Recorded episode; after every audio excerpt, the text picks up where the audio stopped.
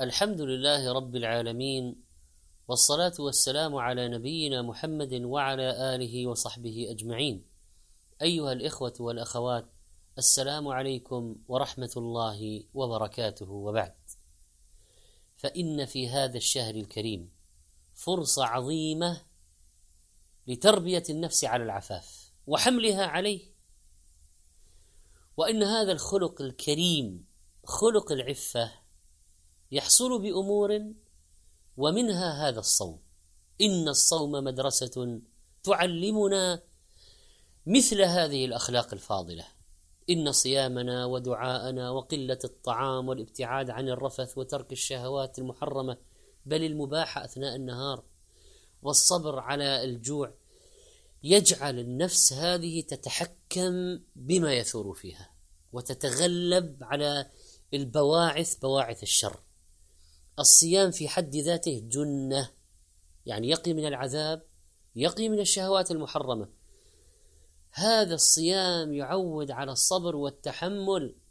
فإذا قهرت نفسك الآن في شهوة الطعام وشهوة النكاح والوقاع فإنك ستقهرها في الشهوات المحرمة.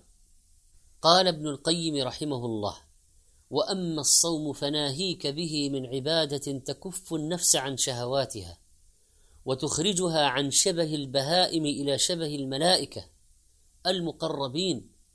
فإن النفس إذا خليت ودواعي شهواتها التحقت بعالم البهائم فإذا كفت شهواتها لله ضيقت مجاري الشيطان وصارت قريبة من الله بترك عادتها وشهواتها محبة له تؤثر مرضاته والتقرب إليه فيدع الصائم أحب الأشياء إليه وأعظمها لصوقا بنفسه من الطعام والشراب والجماع من أجل عبادة ربه. وهكذا يكون الكف والمنع والتربية على مجاهدة النفس ومنعها من الانزلاق. أمر قوم سوء امرأة ذات جمال أن تفتن الربيع بن خثيم فلعلها تنجح فيما لم ينجح فيه غيرها. وجعلوا لها إن فعلت ذلك ونجحت فيه ألف درهم. فلبست أحسن ما قدرت عليه من الثياب. وتطيبت بأطيب ما قدرت عليه ثم تعرضت له وهو خارج من المسجد. فنظر إليها فراعه أمرها فغض بصره فأقبلت عليه سافرة فقال لها وهو معرض عنها كيف بك لو قد نزلت الحمى بجسمك فغيرت ما أرى من لونك وبهجتك؟ أم كيف بك لو قد نزل بك ملك الموت فقطع منك حبل الوتين؟ الحبل بين الظهر والقلب إذا انقطع مات الإنسان. أم كيف بك لو قد ساءلك منكر ونكير فصرخت؟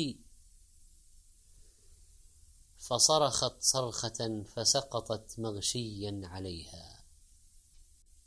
فوالله لقد أفاقت وبلغت من عبادة ربها أنها كانت يوم ماتت كأنها جذع محترق. يعني من كثرة القيام والصيام والعبادة. يعني هرما في طاعة الله. كان من دعاء النبي عليه الصلاة والسلام أيها الإخوة والأخوات اللهم إني أسألك الهدى والتقى والعفاف والغنى. من سبل العفاف النكاح. بلا شك يا معشر الشباب من استطاع منكم الباءة فليتزوج. فإنه أغض للبصر وأحصن للفرج. يا من تاقت نفسه إلى النكاح قد تقول لا أستطيع. إيجارات أثاث مهر صالة أفراح وتوابع ومستلزمات قيدنا بها أنفسنا فصرنا نرزح تحت هذه القيود الثقيلة. لا يقدر الكثيرون على التحرر منها لأن المجتمع كبل نفسه بها وصيرها عادة ملزمة يعيب من قصر في هذه الأشياء. حتى صار بعض العقلاء يعمل العرس للأقارب والمقربين من الأصدقاء والمعارف في حفلة مختصرة يسلم البنت للشاب و... وكفى الله المؤمنين شر هذه التكاليف الباهظة فمن لم يجد ومن لم يستطع تدبير أموره فماذا يفعل؟ قال تعالى: وليستعفف الذين لا يجدون نكاحا حتى يغنيهم الله من فضله. والعون من الله حاصل. قال النبي عليه الصلاة والسلام: ثلاثة حق على الله عز وجل عونهم. ذكر منهم الناكح الذي يريد العفاف. فهو يريد العفاف، صادق في إرادته لإعفاف نفسه فكان حقا على الله أن يعينه والله إذا وعد لا يخلف الميعاد فاصدق يا أيها الشاب واصدقي يا أيتها الفتاة فسييسر الله لك من يخرجك من أتون هذه الفتن. وأولياء الأمور ينكحون من جاءهم يرضون دينه وخلقه ويطيعون أمر الله في قوله وأنكحوا الأيام منكم. والصالحين من عبادكم وإمائكم إن يكونوا فقراء يغنيهم الله من فضل تزوجها طالب ليس عنده شيء يعتمد بعد الله على ما يأتيه من أبيه أو على مكافأة الجامعة اليسيرة؟ ثم تخرج وتوظف وفتح الله عليه وبعد العسر جاء اليسر. ومن أكبر أسباب مخالفة العفة قضية إطلاق البصر. بلينا اليوم بقضية إطلاق البصر. والله الذي لا إله إلا هو. وصور حقيقية تتحرك في الشوارع منها من النساء المتبرجات وصور على الشاشات وفي الجوالات وفي المجلات وفي كل مكان وحتى في الدعايات والإعلانات. قل للمؤمنين يغضوا من أبصارهم. هذا هو الحل أمام هذه المصيبة المتفاقمة. أينما وليت وجدت أمامك صورة محرمة. قل للمؤمنين يغضوا من أبصارهم ويحفظوا فروجهم ذلك أزكى لهم. إن الله خبير بما يصنعون. يا علي لا تتبع النظرة النظرة. هذه قواعد شرعية في هذه النصوص. والإنسان إذا أطلق البصر ما عاد يقتنع بالحلال. إذا أطلق البصر انطبعت الصورة المحرمة في ذهنه وقلبه انطباعا تاما فلا يكاد يستطيع أن ينساها. إذا أطلق البصر ثارت الشهوات. إذا أطلق البصر انقاد بعده إلى زنا الفرج. كل الحوادث مبدأها من النظر ومعظم النار من مستصغر الشرر. كم نظرة فتكت في قلب صاحبها فتك السهام بلا قوس ولا وتر. والعفة تحصل أيضا بإخوة في الله. تطغى أخوتهم الإيمانية على بواعث الشر والفتنة. يشغلونك بالطاعات عن النظر والذهاب إلى أماكن المعاصي. تعينهم ويعينونك على طاعة الله فلا يبقى مكان للشر والفتنة. يحيون في نفسك واعظ الله. فلو أردت أن تعمل شرا وجدت من يكفك وينصحك ويأمرك وينهاك. وأما إذا ما كان عندك من الله واعظ ولا من أهل الخير رفيق. فما الذي سيحول بينك وبين المعصية؟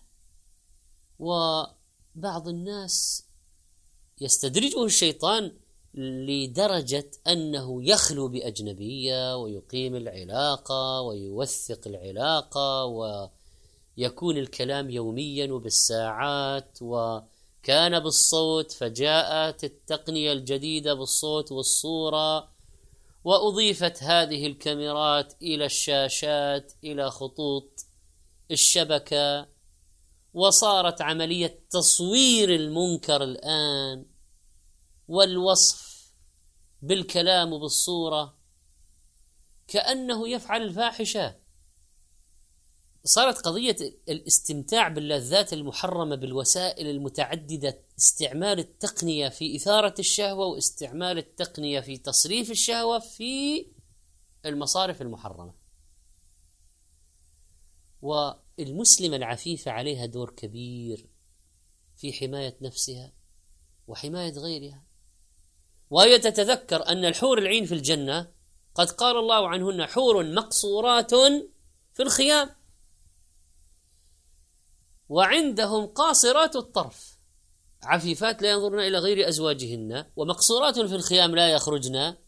إذا عندما آه، نجد هذا الوصف الذي يدفع المرأة المسلمة المحافظة على نفسها وعلى عرضها ونعلم أن هذا التبرج ما فيه خير أبدا وعدد النساء اللاتي اغتصبن بالقوة وبلغت قضاياهن الجهات المختصة في السنوات الأخيرة في الولايات المتحدة بلغ مليونين وثمانمية وستة وثلاثين ألف وأربعمية واثنين وأربعين امرأة غير اللي ما بلغ الأمر عنهن ولا بلغنا خشية الفضيحة.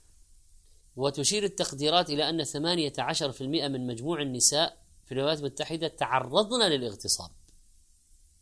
كل أربعين ثانية هناك جريمة اغتصاب. فإذا هذا مجتمع التبرج مجتمع الانحلال وعواقب الأفلام التي تربي الناس على إقامة العلاقات وعلى فعل المحرمات. هذه عاقبته وهل هدأت نفوسهم؟ لا. تطورت إلى اغتصاب العجائز وإلى فعل الفاحشة بالبهائم وإلى أنواع الشذوذ. ولذلك فالجرائم تتوالى وتترتب على هذه المحرمات.